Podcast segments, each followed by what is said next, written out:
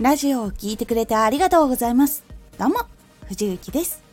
さて、今回のテーマは、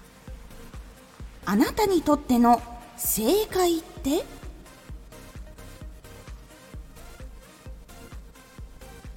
発信をした時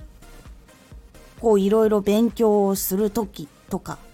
どういう目的を持って勉強をしていたでしょうか？例えばですが他の人から見たらアニメを見たり YouTube 見たり漫画を読むっていうのは楽しんでいるだけのように見えること多いかと思います。このラジオでは毎日16時19時22時に声優だった経験を活かして初心者でも発信上級者になれる情報を発信しています。それでは本編の方へ戻っていきましょう。例えばですがそのアニメを見るとか漫画を読むとか YouTube を見たりする。その中にもクラウドファンディングを成功させたアニメもあればトップになった YouTuber さんもいれば興行収入がすごい漫画もあります。それぞれのその一個ずつクラファンどうやって成功させたのかとかトップになった YouTuber ってどういうことしてたのかとか興行収入が上がったのはどういう時代の流れがあったからなのかみたいな。こととかも一緒に知ることができるので結構楽しんでいるだけではなくそこに勉強の視点とかも入っているっていう人も多くてそこですごい情報が得られるっていうことも多いんです。楽しんで勉強する。生きている中で起こること全てをコンテンツにするっていう目的がある人。は結構独特の行動している人も多くいます。私も結構その学生時代宿題とかはもう学校で終わらせて帰ってきたらもうゲームかあとはアニメ見たりとかってことしてたんですけどその時にゲームをやってた時にそのゲームのそのキャラクターたちの会話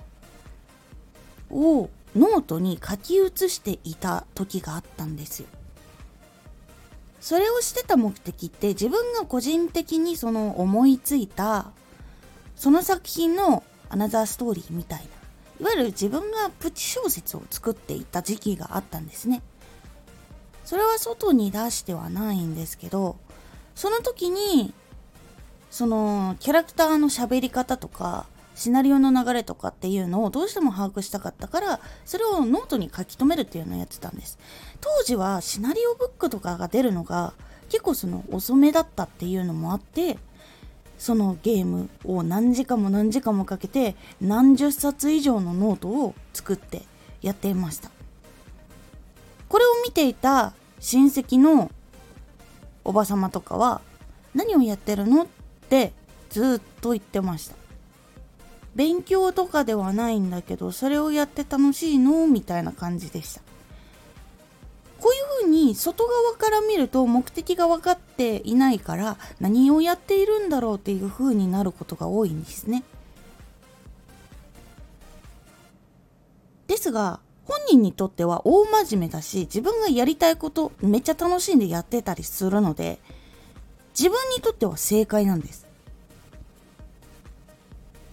で自分の中では正解だって思っていることをそのまま貫いていくとそのオリジナルのコンテンツっていうのが生まれていくんです。